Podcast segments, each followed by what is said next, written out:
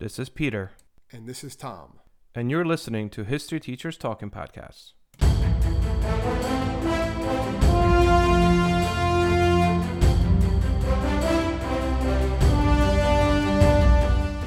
All right, this is Peter Zablocki and Thomas Reska, and welcome back to our podcast. Hey guys, how's everyone doing? Yay!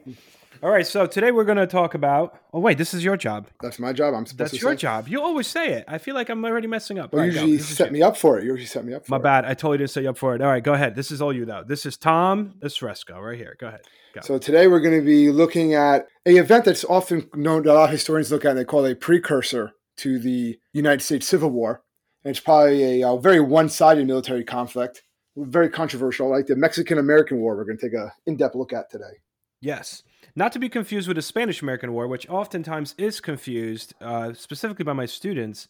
Whenever I, it's kind of like interchangeable for them. Whenever I speak about the Spanish American War, they think I'm talking about the Mexican American War and vice versa. Well, that shouldn't happen. If you had a better teacher, that wouldn't be a problem. I, you know what? I concur. I really So- do think maybe I need to change my profession here. Yeah, I- maybe, I- maybe. um, let's uh, let's talk about the Mexican American War. So the Mexican American War takes place in 1846, um, and it lasts technically till 1848. However, the real fighting more or less is over way before the two year mark. That's So- just when the treaty is signed, yeah. Exactly. Yeah, it, the real fighting really takes place over months. And in those few months, the United States, I hate to say, but I guess more or less, takes over the nation of Mexico. Pretty much. Um, like it was basically it was the first armed U.S. conflict that was mostly fought in foreign soil Yes. here, um, North America, right?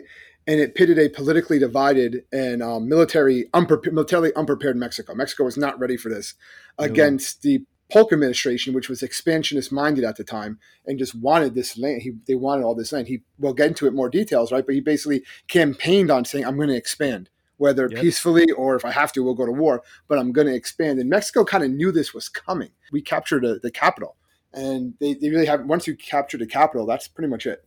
The premise here is, and as you kind of mentioned it before, this really is a precursor, or almost like the first chapter of every book about American Civil War. Although it takes place 20 years before American Civil War, so many people that become It's central figures. it's right, a who's in- who. It's a it's a who's who Yeah. of the Civil War of American politics, right, and stuff like that going forward.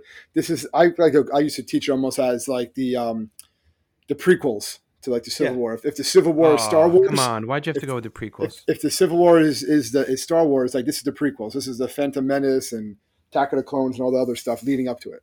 You just made this podcast uncool before we really started, Tom. It's three minutes in, and you just made it uncool. Well, the prequels weren't that bad. that? If you look, if you watch the, uh, if you if you watch what the Last Jedi, the prequels don't seem too bad anymore.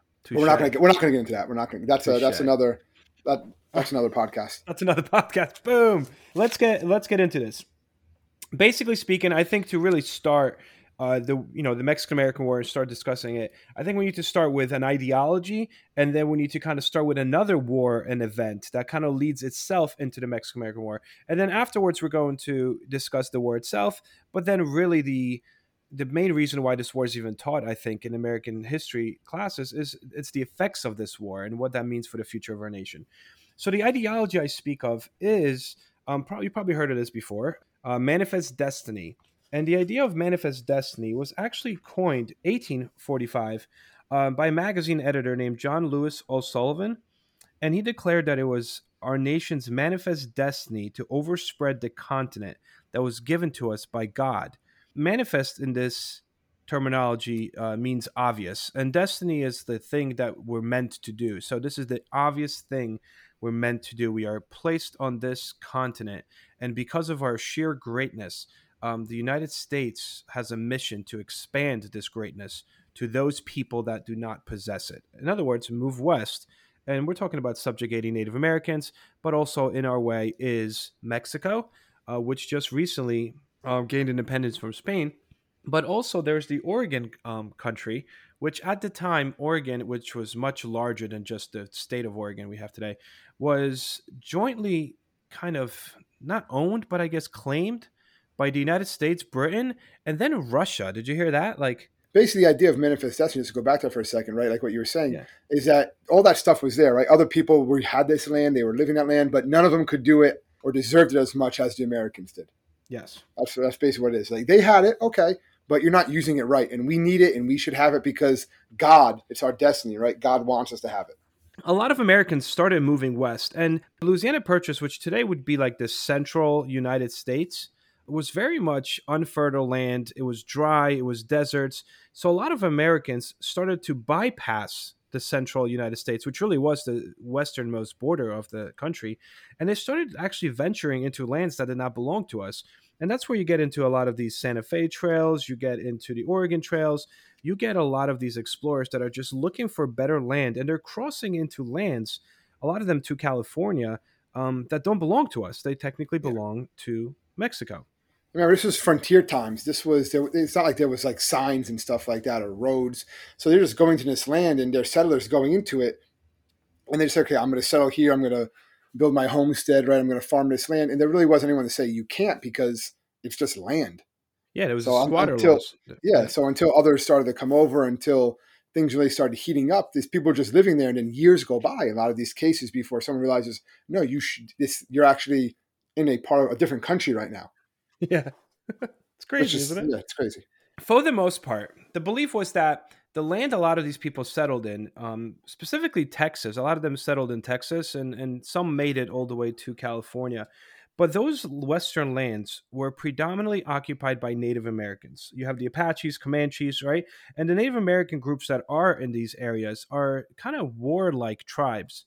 Spain, which technically owned that land before Mexico got its independence from Spain, uh, Spain allowed this to happen because the way they viewed it is that if Americans moved to these areas, they would create this natural buffer zone between these war tribes and Mexico, you know, mainland Mexico.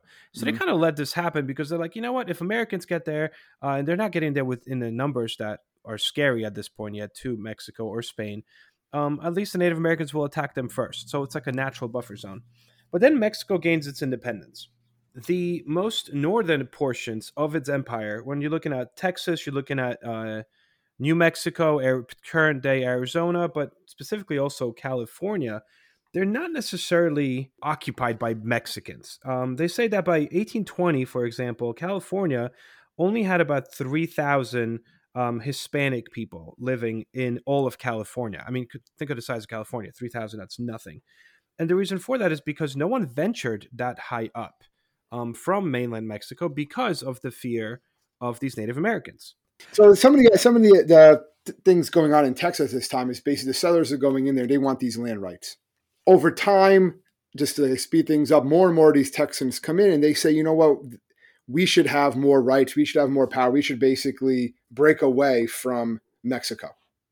Yep. And these Texans and are Americans. We should. We they're should Americans. Yeah, yeah, they're Americans. They're, they're, coming in, and they're they're basically, and this is what, like you were saying before, Pete. They were all right. Let them let the Americans come in, let them settle in. But as the numbers grew, they started basically outnumbering the Mexicans out in this area. Yep. American settlers in Texas. They have a convention right in 1832, and they mm-hmm. met, they asked Mexico to reopen Texas to American immigrants because it was um, basically banned before that. Yeah and this is idea this was to uh, decrease the tax on imports and stuff like that. Yep. And it was um, they say no. They have they held another convention, 1833. That was much more aggressive, and Texas was part of the Mexican state at this point, right? So the convention yep. members asked Mexico to separate Texas from the other Mexican states and create a new state, a state of Texas, but still in Mexico. And they wrote up a new constitution and sent um, Steve Austin, right? Not Stone Cold yeah. Steve Austin, but Steve Austin mm-hmm. to Mexico City to negotiate with the Mexican government. And those negotiations basically fail. And Austin writes a letter suggesting that um, Texas should organize its own state government. And then Steve Austin basically persuaded the president at the time, which is um, Antonio Lopez de Santa Anna, right? Santa Anna mm-hmm. considered himself the Napoleon of the West. We'll get to him a little bit. Um, to agree to lift the immigration ban and a lot of other demands too. And he did this because he knew that if he didn't, Texas was gonna it was basically going to start a war. What I used to teach it as is almost as Texas wants to break up with Mexico, right? Yep. There, it was a long relationship. It's not working out anymore. It's time to walk away. You know, the Mexican government, after they won their independence from Spain, as you mentioned at the beginning of this podcast today, they were in a really terrible state. I mean, there was political upheaval in Mexico City. They were completely bankrupt from fighting the War of Independence against Spain. Um, they were completely disorganized. Their, their army was in shambles. Mexico was in no position whatsoever to not. Uh, we're not even talking about fighting war against the United States. We're talking about just fighting war against some ex-Americans that moved to Texas. Like, I mean, yeah, they were exactly. like no position. Santa Anna. Santa Anna destroys the Mexican Constitution, declares himself dictator. Yep. Complete so that's what turmoil. he does. Yeah, it, it's just political um, turmoil, basically. Like, yeah, absolutely. Austin actually gets arrested, thrown in jail for treason. He gets out in 35, 1835, and that's when he really starts to urge um, Texans to organize an army. You see, they said we're going to be fighting a war with um, with Mexico soon. Yep. And they do. On March 2nd, 1836, Texas declares its independence from Mexico. And really shortly thereafter, you have Texas drafting a new constitution and which basically kind of borrows from the U.S. Constitution. But what's interesting is it's specifically as it's almost word for word for the U.S. Constitution, the initial yeah. one, but it's almost it almost specifically protects slavery, which was that like the big, big that, that, that's a big difference, huge difference, and that's also why Texans, these ex-Americans that moved to these Mexican this Mexican area of Texas, they were under the impression that the United States was going to support them right away. But th- what really halted the United States Congress in their tracks was this provision in this new Texas Constitution that said that slavery will be protected. And a lot of people are like, "Ooh, that's like a hot potato. We don't want to touch that." So here is Texas essentially fighting their own, you know, war for independence against a really weakened, barely independent new country of Mexico. And that in itself becomes a war. And I think that's a podcast in itself, but this is where you have your infamous the Alamo. Um, Sam Houston takes command. Ultimately, Sam Houston defeats Antonio Lopez Santa Anna. Basically, they capture Santa Anna, right? At yes, the, um, and they force him. They, they force him. Um, they, they basically put a bayonet to his head. He Santa Anna tries to dress up actually as like a normal soldier after they get uh, captured and like sneak away. And that part is true, but they, they recognize him. Actually, his own troops turn him in. They're like, that's not a troop, that's Santa Anna like kind of spare their own lives because they don't like him either. All right, yep. uh, a lot of the Mexican troops they're not crazy about Santa Anna, and they capture and they basically want to kill him right there. But Sam Houston stops them, stops the other um, the soldiers, and says, "No, no, we're going to talk independence, and you're going to sign this." And so he, he they get they they basically are he's forced to sign that treaty, which later on Mexico does not um, honor. And that's going to yeah, cause they don't because they said it was signed under duress. Yes, and, um, and Santa Anna is no longer in power at that point either. Yep. He does return to power eventually. Though, well, we'll get to that. Yeah, because he makes a deal with Polk. it's like one of those. Like yeah, Santa Anna was a crafty. He was a crafty guy. Like he he wanted power, and he was going to find a way to get power, no matter what he had to do. That's crazy. So what we have here now is Texas finally gets a piece of paper signed that they are independent. At that moment, Texas become a lone star nation. They're not a state. They're they're their own nation. But they know they're not going to survive this because back in Mexico City, Mexico's like, yeah, no, you're not a nation. And Mexico is kind of, as a, as a government, is trying to organize some form of a, you know, a military um, action to get Texas back, which is why it becomes very important for Sam Houston to get Texas annexed to the United States. United States I mean, yeah right away they're starting to petition like all right please and, and us go ahead. that's something that really angered in mexico too because he, again when i it's how i used to talk about this it's almost like the breakup right? So texas says listen i need some time for myself right? I got to be independent. I got to be by myself. So all right they break away they become their own country. And within a couple of days really they're asking they're asking the united states to take them over right? To be annexed by the united states. So no matter if you put like the people thing right? They break your girlfriend boyfriend breaks up with you and then a few days later they go and they're, they're dating your neighbor who you, who you don't get along with to begin cool. with. Okay, not yeah, cool. not cool. So Mexico is going to be upset about this right off the bat, uh, along with the fact that they don't think that they even should be independent. Oh, as far as Mexico's concerned, Texas is still, still part, are, of, yeah. part of Mexico. So who are who are they now to say, hey, the United States annex us, bring us in? But there's a lot of normally the, the Congress would say, yeah, we'll bring a new territory. Mexico, uh, Texas, and like valuable. especially we're talking a huge size Texas. It's a huge size, but they're against it. A lot of northern states are against it because of the issue of slavery. Yeah, and they do not want Texas to be coming into the union as a slave state. Remember, this is the 1840s now, well, 1830s. And yeah. it's just that issue of slavery just keeps on being pushed to the back burner, pushed to the back burner, and we know what's going to happen. But this is a really good example to see how it's just it's just putting it. It's just it's never being totally resolved. It's just slight compromise here, compromise there, and it's, and it's not a way that's going to resolve anything. We're not necessarily talking about all Northerners saying slavery's wrong. You shouldn't. No, that had nothing to do with it. We're talking about political power in Congress. Yeah. That's really what we're talking about. There's a certain balance, or rather, balance that's kind of slipping right now in United States Congress, where in the House of Representatives, number of electors that you have from each state is determined based on population. Slave states, for the most part, slave states, specifically southern, old southern states, were not that populated. Um, and they weren't populated because the people lived on vast plantations, and therefore they would really have hardly any members in the House of Representatives responsible for making American laws. Therefore, initially in 1700s, they passed the Three Fifths Compromise, which would count slaves as three fifths of a person, but only when it came to counting um, number of representatives. And that's really the only th- reason that why the South had any decent number in the House Representatives to make laws. Now, when it comes to states, up to this point, the United States really tried to keep a balance where there was the equal amount of states that were pro-slavery and equal amount of slaves that were anti-slavery because from each state you had two senators in the senate. So as long as the balance was kept then it really didn't matter if there was no balance in the house of representatives because at least the south and the north were equal in the senate. Now if you bring in an extra state that means you're bringing in two new senators that would be pro-slavery which would upset the balance in the senate. Therefore if a law came up about expanding slavery or that was more pro slavery that potentially might have hurt um, tariffs that would benefit northern manufacturers, uh, you know, as opposed to, you know, really hurting southern planters. Laws that would benefit the South might potentially pass. And therefore, you don't want to have an additional state that's a slave state. It would upset that balance. So these guys are basically no one touches this. They're like, yeah, we're we're like we're not touching this. Yeah, they um, just knew, like you said, it was just going to cause more problems than really what it was going to be worth. That that's how a lot of people saw it. That there's no way we can just bring another state in, especially a state again the size of Texas. That's gonna it's gonna offset everything.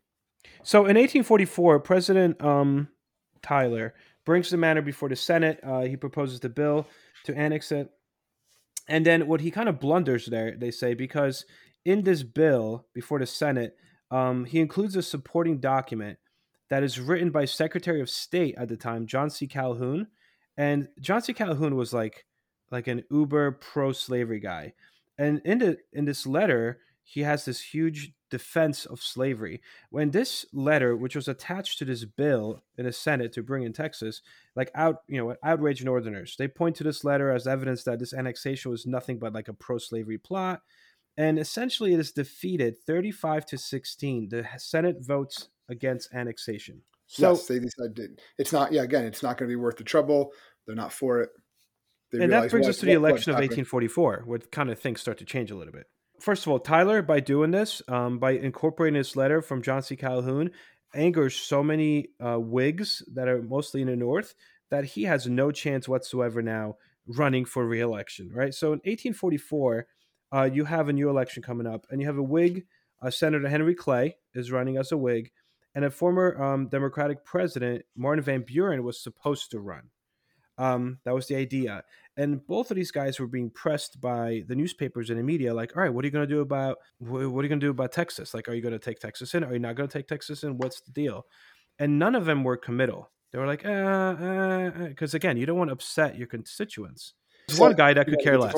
James K. Polk. James K. Polk. He comes out of nowhere. They call the first uh, dark horse candidate ever, right? Yeah, Polk was just basically he comes out there and he f- fell out says, "Listen, you he believes he's a big supporter of Manifest Destiny, right? Mm-hmm. He's a big supporter of expansion at any cost, and he's like, basically, I'm going to do it. So put me in power. He's the one picking a stand, right? He's saying, "Yep, you want to know how to stand on on, on what, what we're going to do with Mexico, what we're going to do with Texas. We're going to take Texas. I'm going to make Texas a state. So if you want Texas to be a state, I'm going to be your candidate. Yeah, and he does, and well, he says that, and people do because again, it's the idea that he he plays off of that manifest destiny ideal that a lot of Americans have. That we need to continue to expand. That this is our choice, chosen territory from God. So yeah, this is that means that hey, God wants Polk to be president because he's going to continue the expansion, which is what God wants. So Polk wins.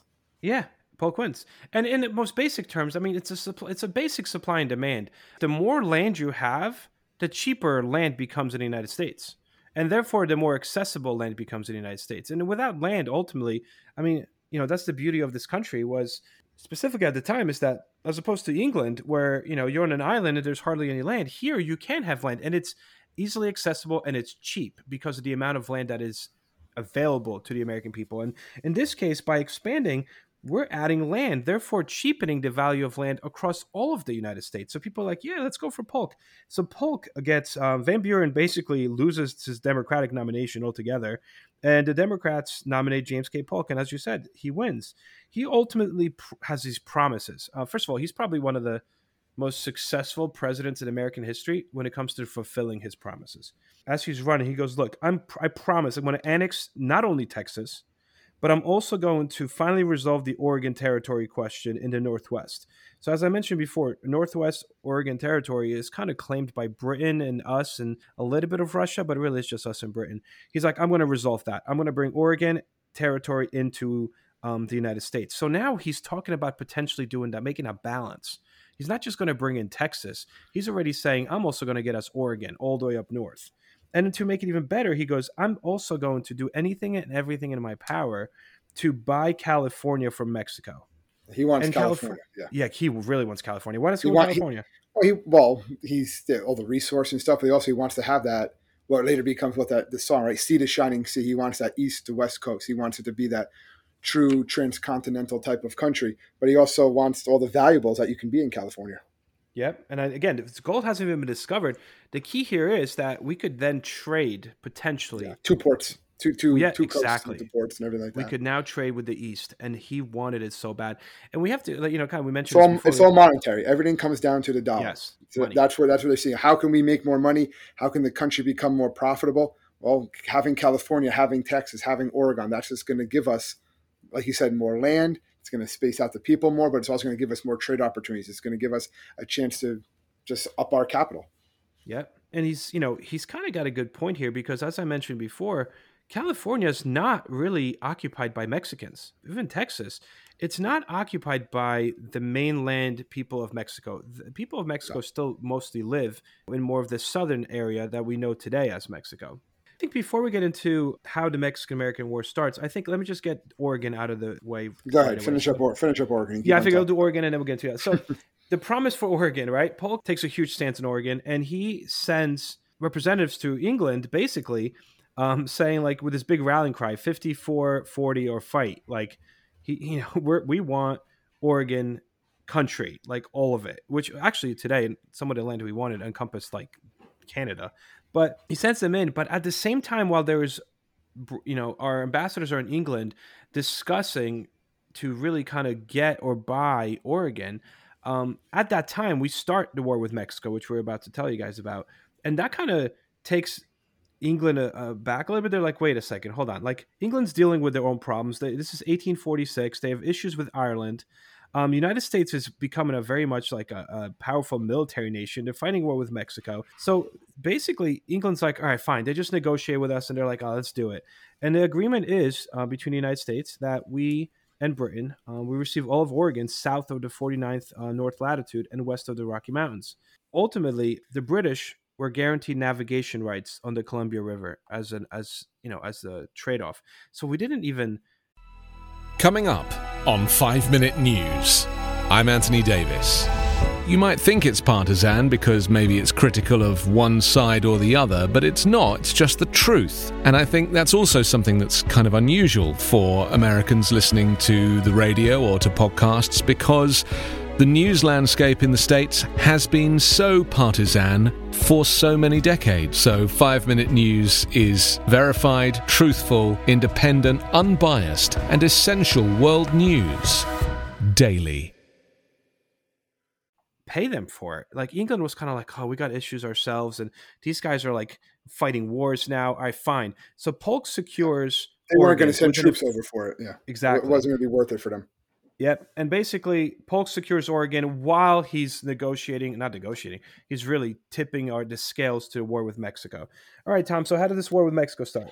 Well, it starts like kind of what you were saying. Polk wants, he keeps on asking or offering Mexico money. He wants to negotiate a way to buy California and everything else. Okay. Yeah, so but Texas, well, we should mention Texas. We do annex Texas right away. Yeah, yeah Taylor's puts the paperwork in So even during Taylor's, when he's leaving the presidency, he puts the paperwork in, says we're annexing Texas. So when Polk becomes president, there's really no choice. Like Polk's just like, all right, well, Texas in, we're, we're doing this. And as you said, he's trying to send people to Mexico to buy California. And what happened? So he's up to offer them up to twenty five million dollars, which is a huge amount, especially back then, um, to buy New Mexico territories that would be New Mexico and California. And the Mexicans refuse. They they refuse to even consider offer like when it's not for sale, right? So yeah. Polk ups the ante. He orders 4,000 troops under General Zachary Taylor to occupy the land between the Nueces River and the Rio Grande. It's a region yeah. Mexico claimed as its own territory. Mexico replies by sending troops to the disputed zone. So now you have two troops, two armies based on each side. And basically on April 26th, 5th, 1846, the Mexican cavalry attacked a patrol of Americans. And then Polk would later use this argument that um, American blood has American, been shed American, on American shed on, foreign, on American soil. And they have to go fight, even though later on a lot of opponents and historians argue that um, Polk basically kind of goaded the Mexicans into starting the fight. Absolutely. But nevertheless, I mean, right on, on May 13, 1846, Congress votes to declare war on Mexico by an overwhelming major, uh, majority. 40 to 2. Yeah. yeah. So they do agree to go. Yes, Senate votes 42. And this disputed territory is essentially that he sends um, Zachary Taylor to is a part of Texas. He sends troops into Texas, yeah, which we just annexed. But as far as Mexico is concerned, Texas still belongs to them. So they're like, wait, wait, hold on, slow down here. So when we send troops to this area, the to them, it's portion, an, to them, to them, it's an invasion. Why is the exactly. American army coming into our country? Exactly. And to us, we, you know, Polk is saying, no, this is part of America. So it's this disputed area, territory specifically between these two rivers in Texas. So as you mentioned, Tom, hundred percent, uh, you know, and I think historians don't really dispute that. Polk basically instigated this war. They knew what was going to happen. Yeah, yeah, and and the war itself became known in the papers even at the time as Mister Polk's War. war yep. He sent soldiers to Mexico, and you know, ultimately, Mexico. You know, obviously, you, you're putting soldiers near Mexican soldiers. Something's gonna is bound to happen, and that's what happened. And he right away went to Congress, said, "You know what? We are on American soil. Mexicans attacked us.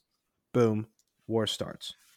Well, it's basically just take over the land and get to the capital. That, that's basically yes. the, the, plan is, is, get to the capital. And as this is going on, um, settlers in California, right, led by John C. Fremont, yes. basically have little trouble beating the Mexicans there. And on June 14th, 1846, they declare California independent from Mexico. So Mexico's like, what's going on? Texas they, says they're independent. Now California says they're independent, right? California call, calling themselves the Bear Flag Republic. And then just a few weeks after they do that, the U.S. naval forces come in, they take possession of California for the United States. Now California is basically under control of United States troops.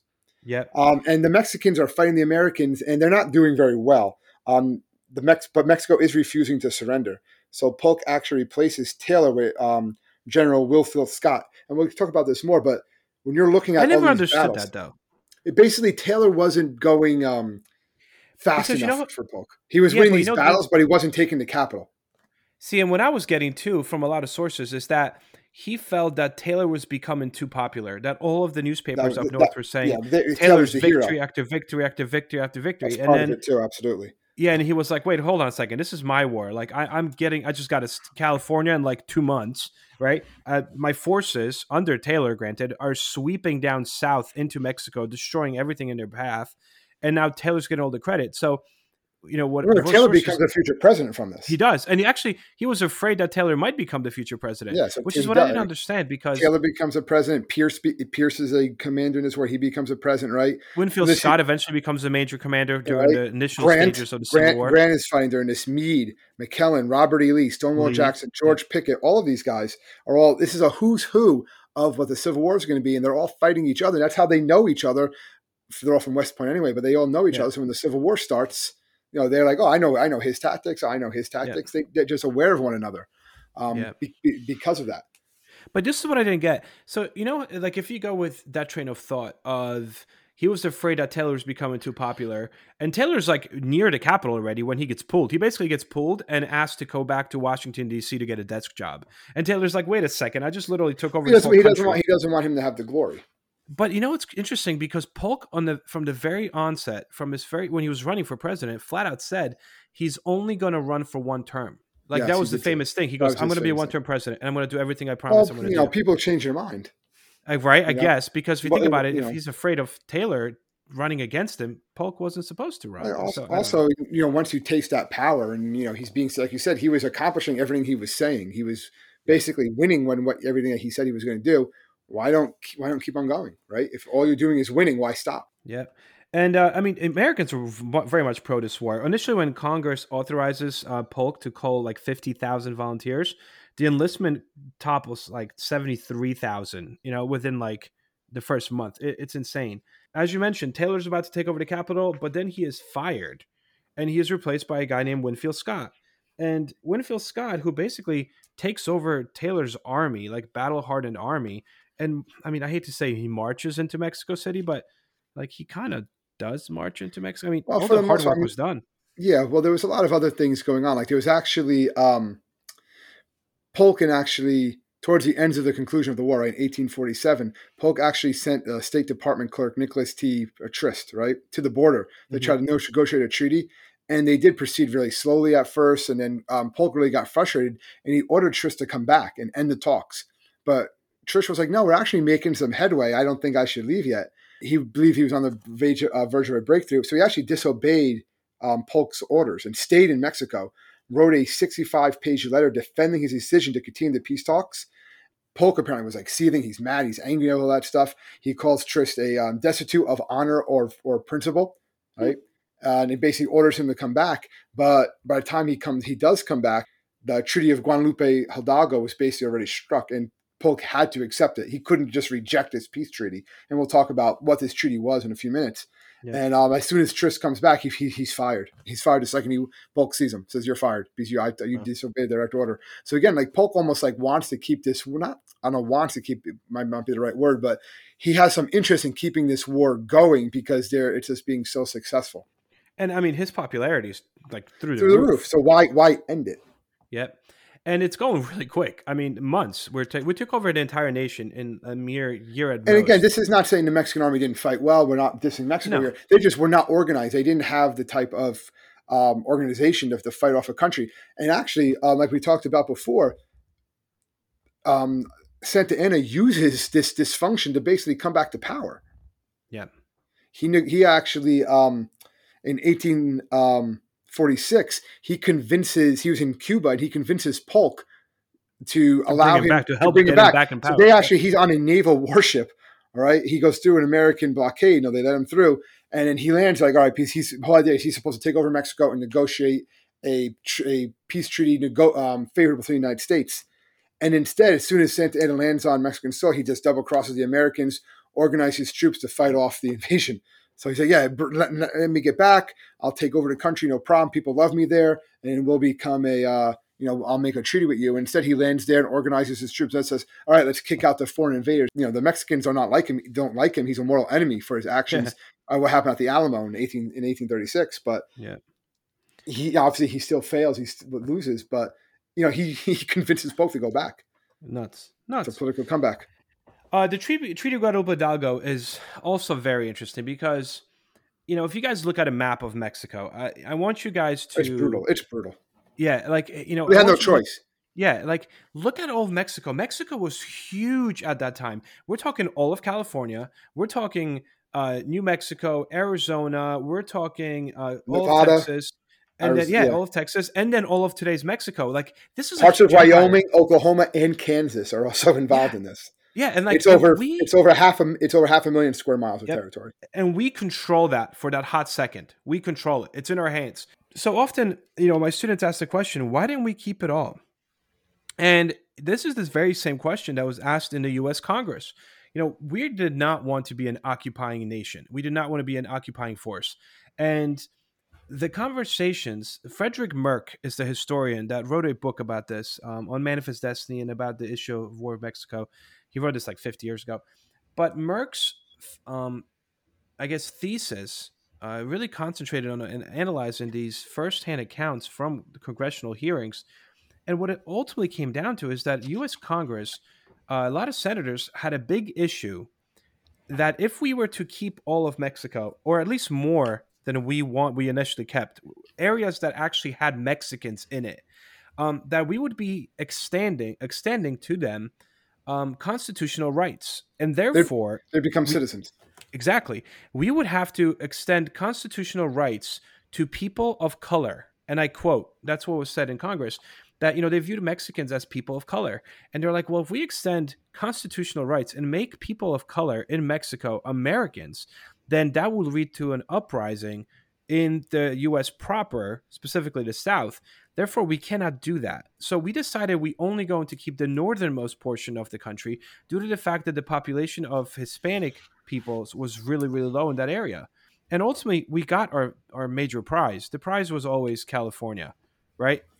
And now yeah, we and, have and got that. Yeah, exactly. and we yeah, and did we get we get that right? Um, so what's the treaty? Like, what's the deal here?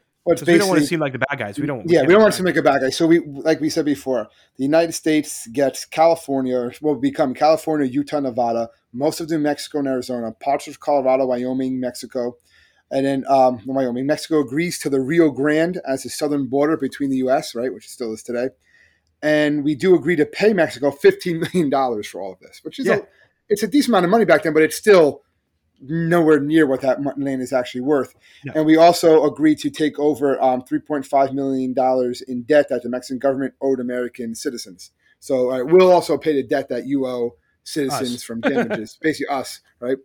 Yeah. And it is a one sided treaty for a one sided war, right? Most of the American soldiers that die in this conflict don't even die. Over 13,000 died. It's actually had a very high um, morality rate because 79,000 soldiers took part in the war and 13,000 of them died. So it's a higher morality rate than Yeah, even, but what did um, they die from? than even uh, World War One and World War Two. They mostly died from uh, like malaria, dysentery, disease, Yep. basically from Disease. the invasion, not not from battle. Wait, how many That's a little Mexican soldiers died? They said over twenty five thousand Wow. troop de- uh, soldiers and civilians. You got to understand, this is a country. This is a battle on their home soil. Yeah. Nuts. We're the invading power. Yep. So then the issue really kind of we have we now have half of Mexico. It is now ours. This is why we usually teach it as a precursor to the American Civil War. And we're about to win this war. Bill that's proposed in August 8th of 1846 by a Pennsylvania Democrat, uh, Wilmot Proviso, because he comes known as Wilmot Proviso, but the guy's name is David Wilmot. What he does is he proposes to Congress this idea that any land that we do wind up getting from the Mexican American War shall be closed to the expansion of slavery.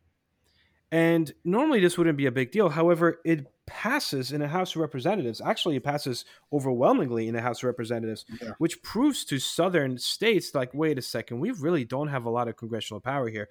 And it is defeated in the Senate, but it it, it kind of raises enough suspicion for a lot of southern politicians that the northern politicians are trying to prevent or at least slow down the expansion of slavery. We got to say Polk also didn't think that slavery was going to be an issue because he thought that the climate was too dry in those Yes. states in the new acquired territories. He's like, oh, why do we need? Why, why they're not going to want slavery there because it's not going to. What there's no point. You not you can't have the plantations. That's that was his train of thought anyway. Yep. And Texas, you know, Texas is admitted, and Texas is admitted as a, as a slave territory. So we're still seeking um, some kind of a balance in in the House of Representatives, but also more or less really in in the Senate. And then something interesting happens because California doesn't have a lot of people living there until, right? Um, 1849. yeah, 1949, which is why they're the San Francisco 49ers. Um, and they have golden helmets. Um, aren't you surprised? I know something about sports. yeah, I was going to say I was surprised that you Yeah, made I'm- a I'm sports, I'm sports trying, bro. reference there. Look at that. Look at that. Um, so in 1849, gold is discovered in California, and everyone kind of knows that. And it seems like overnight, California becomes one of the most populated areas in all of the United States. Like it's crazy how many people go there seeking gold. And most people don't find gold. They actually find their fortunes by the fact that like they brought a cow with them, and you know people want milk. So boom, you're, you're basically selling to those town. people. Or even uh, you know the je- jeans, right? Jeans become Yeah, invented Levi's. because of rush. Levi's jeans, and Levi Strauss creates jeans out of the leftover tent material, right? And that's Yep. they, they don't fall apart like the other pants. So here we go. That's he makes. And they had money. pockets. That was a big deal. There was Yeah, the fact that pockets, it had the, pockets. the rivets and everything. A lot of restaurants open up in that time, Yep. ca- catering to the, the miners. so the question becomes now california becomes uh, as a territory is very much anti-slavery and it is anti-slavery because the belief is that you know we're looking for gold here and people were very upset that if you know if, let's say joe nameless joe i mean i guess not nameless his name is joe All right. Anyway, so Joe goes into California and he works 12 hour shifts looking for gold and he finds a little tiny nugget. He's super excited. And then let's say Biff comes to California and he brings with him 20 of his slaves. He sets up a beach chair, sits down, sips some pina coladas, and 20 of his slaves look for gold and they find 20 nuggets of gold. You know, at the end of the day, Biff is wealthier than Joe. And Joe's like, that's not cool. You can't bring slaves here. Like, everyone's out for themselves here, which is why California petitions to be added as a free state. Free state. Yep. But it's got such a large population, it further causes a rift. So now in Congress is the it's almost like the fear of of before Texas was admitted is finally realized. It's in like, what do we do with all this land? that we got from Mexico. Like, is it going to be free? Is it going to be slave? Congress literally blows up over this. We have it gets so bad that people literally fighting in Congress. Like they had to bring in dogs. They brought dogs and they had them lined up in the front, you know, the House's floor, which is crazy, in the Senate even. And anytime any of the senators got out of hand, they would unleash dogs on them. That's how politically That's how divisive North and South got over the discussion what to do with the land from Mexico which is you know why oftentimes it's viewed as the War of Mexico is what ultimately leads to the issues of what to well, do. Well, yeah, I mean, you can trace back. You can trace back the steps. It, it's it's pretty obvious. They're not ish. They're not looking at the actual issue. They're not trying to stop the actual issue of slavery in some way or shape or form. It's just what we're going to do with these new states coming in, right? So you have, you have that. You have the idea of popular sovereignty, right? That that's coming. Yeah. So what's popular sovereignty? Well, that's basically the idea, and it was um, Senator Lewis Cass of Michigan that proposed it. Is that let the citizens of that newly dis- or newly created territory will decide whether or not slavery was permitted or not. And it was really popular and it appealed to many members of Congress. Like, all right, one, it removed the issue of slavery from national politics, right?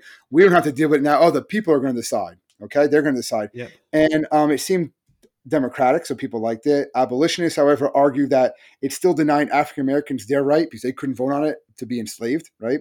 And that Midwesterners like popular sovereignty because they believe that mostly northern settlers would move to new territories, so that most of those states would basically be free. And that's basically mm-hmm. their plan here. And that's what they're hoping, but it's still like thrown back and forth, and it's all going to lead into right the um, the next presidential election, uh, the election of 1848. Yeah, which has basically has Democratic Lewis Cass, where we talked about him. He mm-hmm. supported mm-hmm. popular sovereignty. The Free Soil candidate, which was basically a lot of these Whigs known as the Conscience Whigs. They quit the Whig Party when a, Taylor was should, nominated. Dude, honestly, we should do a, a, podcast on like different political parties. Like a lot of people, like wait, Whigs, Bull Moose, Bull Moose, yeah, Whigs. But they basically join up with um, the Democrats because they don't they don't want they want Taylor they don't want Taylor to be nominated because Taylor was also nominated. And they had Martin Van Buren, which backed the Wilmot Bill, right? And he took a very strong anti-slavery um, stance in the territories and you had the Whig candidate, which was Zachary Taylor, who he just avoided the issue of slavery altogether. He didn't even talk about slavery. Yeah. Which so is have, why he won. which is why he won, right? Cass is saying popular sovereignty. Van Buren is saying get rid of it, right? We're, we're not we're not going to allow it at all in these new states, these new territories. And then Taylor's like, eh, I, I, I'm not going to talk about slavery. Let's talk about something else. And they're like, you know what? Sounds good to us. Because again, no one wants to have that tough conversation. They don't want to do what needs to be done then. And this is why it's going to take a war, all right, 14 years later that's going to basically decide. finally finally decide this. And we, like we talked about in our previous, I guess we're doing these kind of out of order. Uh, one of our previous podcasts when we were talking about um, Reconstruction, which still doesn't get it right. You could argue we still don't have it right today. I get that, but like it's, that's why you have the civil rights movement after Reconstruction. It's just a constant. We, instead of fixing it when it can be fixed, it's just put in the back burner, put in the back burner. We'll get to that. We'll get to that, but you have to get to it at some point. You can't yep. just keep on putting it off. You got to cash the check.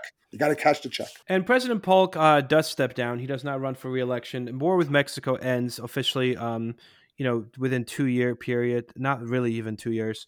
And definitely one of the most successful presidencies. As far as with his agenda, as I mean, a lot of agenda, he's probably. I don't know. He would go down as one of the can, most. No, no, but at least campaign promises. I mean, this campaign promises. He can check. He can check off the boxes. Go Think ahead. how much land he got for the United States. I mean, surreal. Yeah, but yeah. Oh, yeah. I mean, yeah. They take well, they take half from Mexico. Mexico. Remember, Mexico is still seething over this years later. When um, you can go look World into War World War One. Yeah. When I mean, again, they weren't. With the Zimmerman note, they were not probably going to engage at all. But the Germans knew. People, other countries knew Mexico was still mad. So yeah, let's ask them. Hey, you want to alliance with us? Invade the United States, occupy their army, and get back the land you lost in the Mexican American War.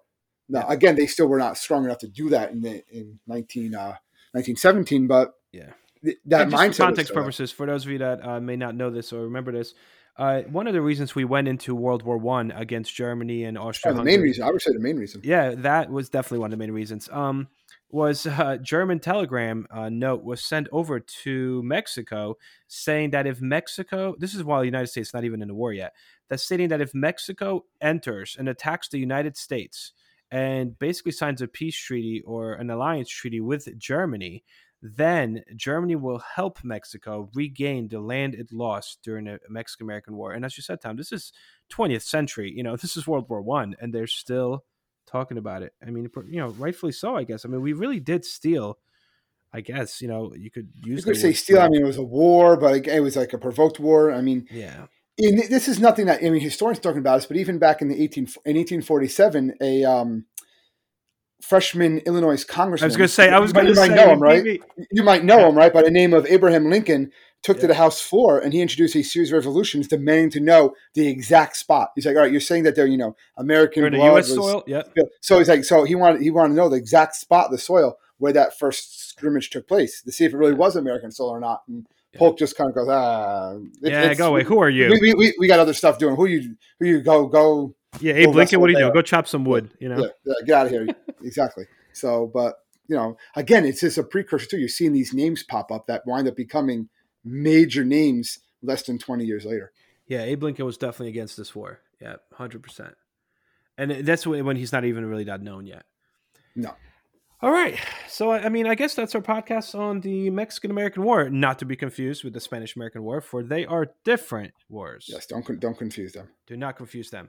Um, I guess this is one that's usually not known so much. I mean, I feel like It, it's one that, well, again, it's one that's usually taught or usually gone over. I think people usually know we fought a war with Mexico, or they believe uh, Yeah. at some point. But like, if you ask them literally when or what Not actually who, took yeah. place, they uh, some of the characters involved they uh, might not know. Um, I know, but it's usually taught like again, like we were saying, kind of a as, the as a cause of the precursor. Yeah. as a precursor to the Civil War, kind of the effects and how this United States again gets a huge influx of land is from this war. And it's a war of expansion. It's a war of conquest. Hundred Right or wrong, that's what it is. Yeah. Um, as always, thank you guys. You know, thank you for listening. By the way, my book is officially out now. Oh, fancy. It is, yeah. Devil Thirteen: Murder, Redemption, and Forgiveness in Small Town, New Jersey. I have an autographed copy. You do have an autograph copy. I had might know the guy. You might know the guy that wrote Oh it. Oh. Um, so yeah, if you guys haven't picked that up yet, um, you know, it's it's out there. Barnes and Nobles, Amazon, anywhere else. That's it. I think we, you know, we have actually something planned for next week. That is a suggestion that we got from one of our listeners. So we're excited about that. We always like those. We always like those. It makes it a little easier for us, actually. It does actually. We're like, oh, we know what we're doing next week. That was a good suggestion. We So, steal them. We steal them. We're we're chugging along. We're chugging along. Stay safe, everybody.